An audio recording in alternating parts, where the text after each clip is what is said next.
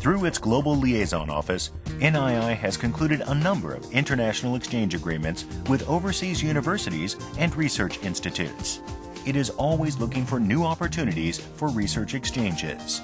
It has invited many students to its international internship program, and it encourages informatics research abroad as well as here in Japan. NII is seeking new ways to facilitate research exchanges and present its findings to the world.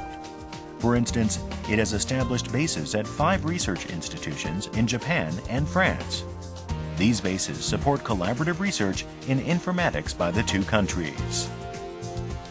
By enabling regular exchanges among researchers and encouraging young talent, NII is building a global research network in Japan and overseas.